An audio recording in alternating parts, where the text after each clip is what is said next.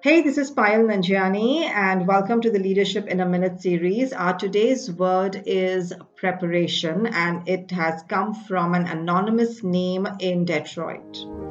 Well, preparation. When I think of preparation, it reminds me of this farmer who needed an extra hand to help on his farm. So one young man came to, you know, came to interview for the job and he asked uh, you know this farmer asked this young lad he said okay so what are your qualifications? And this young man said oh you know i can sleep when the wind blows.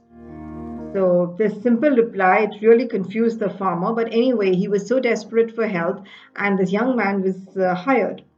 So this young man was very diligent worker through the harvest season but the farmer still questioned his answer that why did he tell me that oh i can sleep when the wind blows Anyways, autumn ended and the first cold storm of winter came late one night. And farmer, all of a sudden, he woke up in the middle of the night. He panicked as the winds began to blow. He started to call out for this young man. He grabbed, you know, his own coat, pulled down the heavy boots on his feet, and he was so disappointed to find that this young man is asleep in bed at a time like this and he was you know grudgingly he just ventured out alone planning to you know just keep all the animals in the barn and fix the last hole in the roof. He he just was complaining about this young man sleeping and was sure that all the farm equipments by now must have been collecting rust in the snow.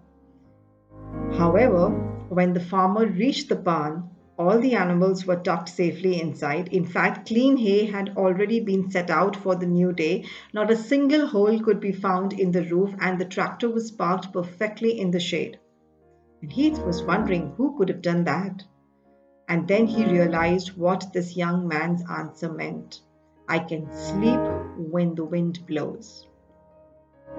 My question to you is Are you able to sleep when the wind blows? When see see what happens is when you're prepared mentally and practically you have nothing to fear.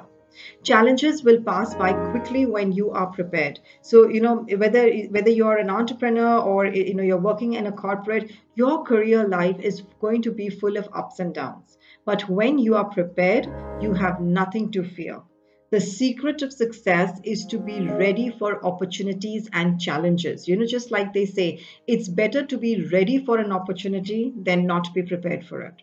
So, you know, uh, career life is full of ups and downs. And when you have, when you are prepared, no matter how hard it is or how hard it gets, you will be over, able to overcome every challenge.